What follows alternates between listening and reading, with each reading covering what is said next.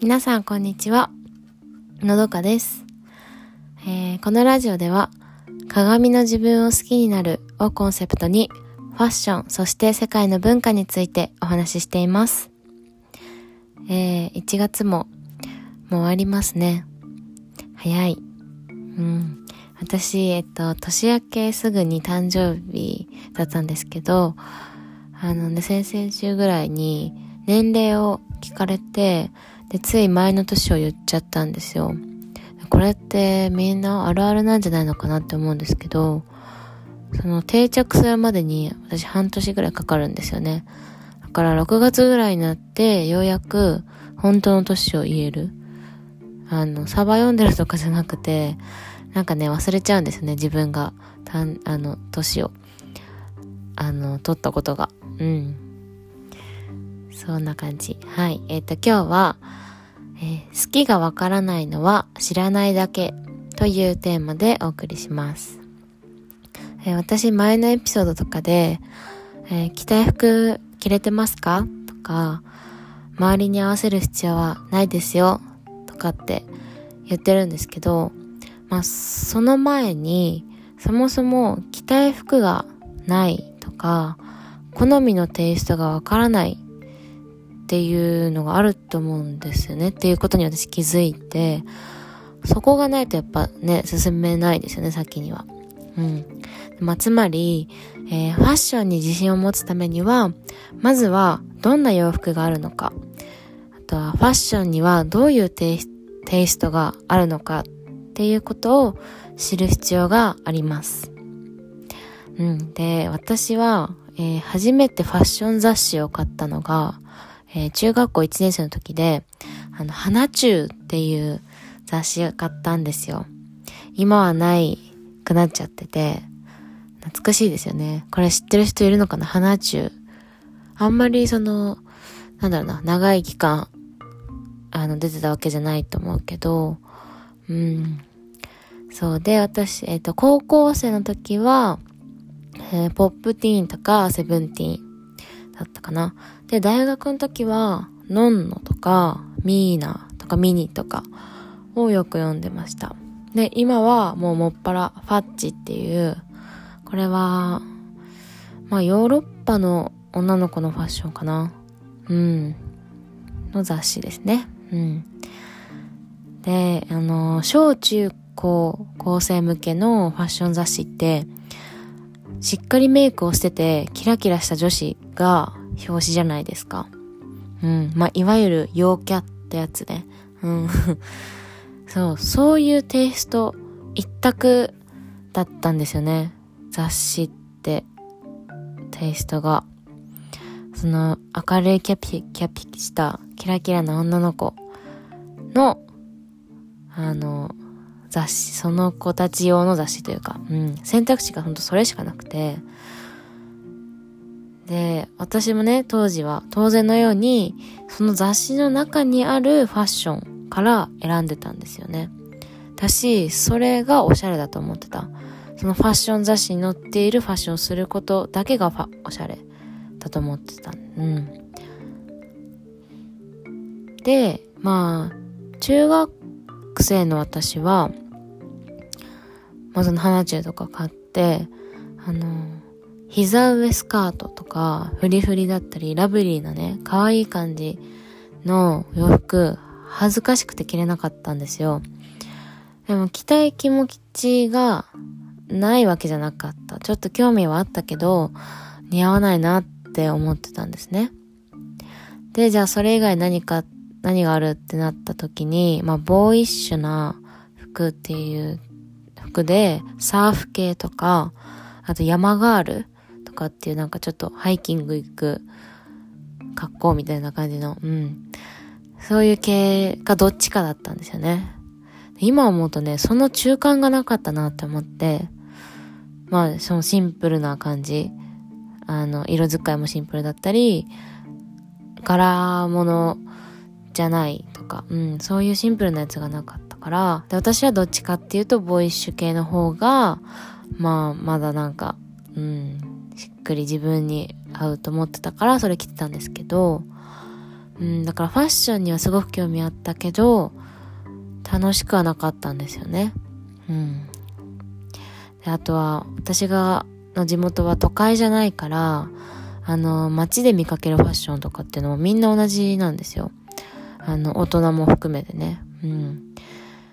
だし、あとは、スマホの時代じゃないから、もちろん SNS もないから、あの、簡単にね、外の世界を知れるわけでもないし、まあお金もお小遣い程度だから中学生だったので、うん。あの雑誌の、雑誌を見ても雑誌に載ってる洋服が買えるわけじゃないんですよね。お店も少ないし、そう、お金もないから、うん、だから、なんか雑誌は買ったはいいけど、それをファッシ自分で着て、着られたかって言ったら全然そうじゃなくて、うん。本当にとにかくね、選択肢が少なくて、世界が狭かったんですよね。で、まあ、ここからはちょっとファッションには限、とはね、限らない話なんですけど、子供とかまあ若者って頭が柔軟だし、ピュアだからこそ簡単に染まることできますよね。あの、この狭い世界の中からどれか選んで、それに当ては、当てはまらなきゃいけないっても思ってしまう。うん。し、あと狭い世界だっていうこと自体、今自分がいるのが、あの、ここ、あの、狭い世界だってことも知ら、気づかない。うん。外の世界っていう、まあ、概念もないし、全部同じ、こんなもんだろうって、うん、しか思わない。もうまさにね、胃の中の蛙状態ですよね。そう。でも逆に大人になると、今度はね、変わるってことに抵抗が出てきまい、出てしまいますよね。世界はすっごく広がるのに、お金もあるのに、ちょっと違和感をね、自分の中でモヤモヤして違和感感じているのになかなか変われない。変化できないっていうのが大人ですよね。だから私は柔軟な子供にこそ選択肢って多くあるべき、なん、あるべきだと思います。うん。世界が狭いっていうのがね、本当にもったいないなって、大人になって気づきました。でもちろん、その選択の道って、そのいいものもあるし、悪いものもありますよね。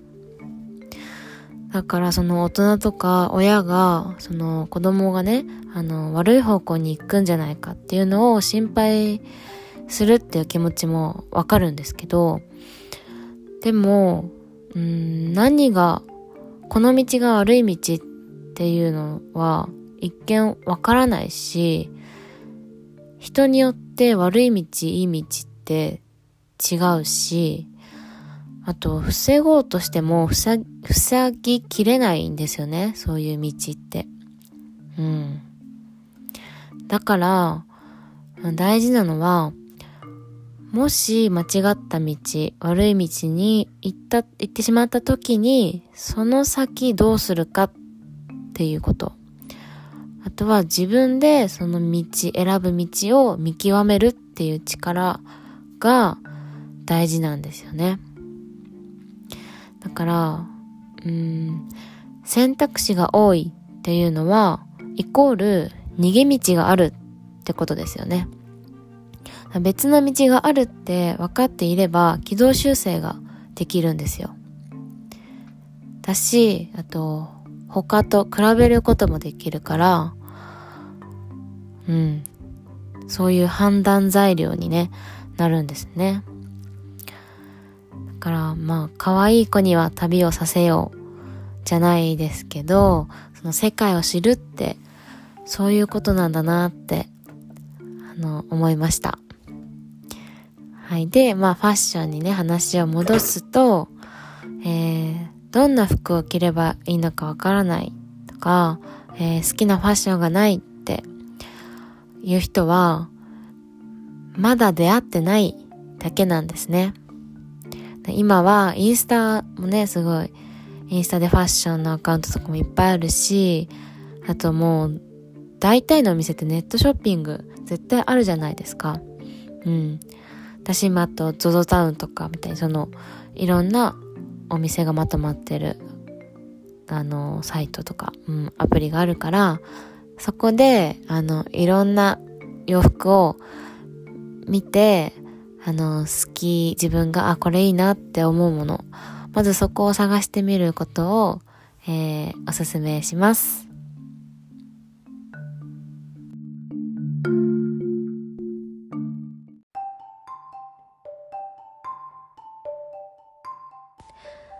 このラジオの感想、リクエストをお待ちしております。えー、概要欄に LINE のリンクがありますので、そちらからコメントいただけると嬉しいです。また、このラジオのフォローもよろしくお願いします。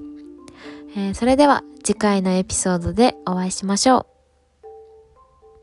う。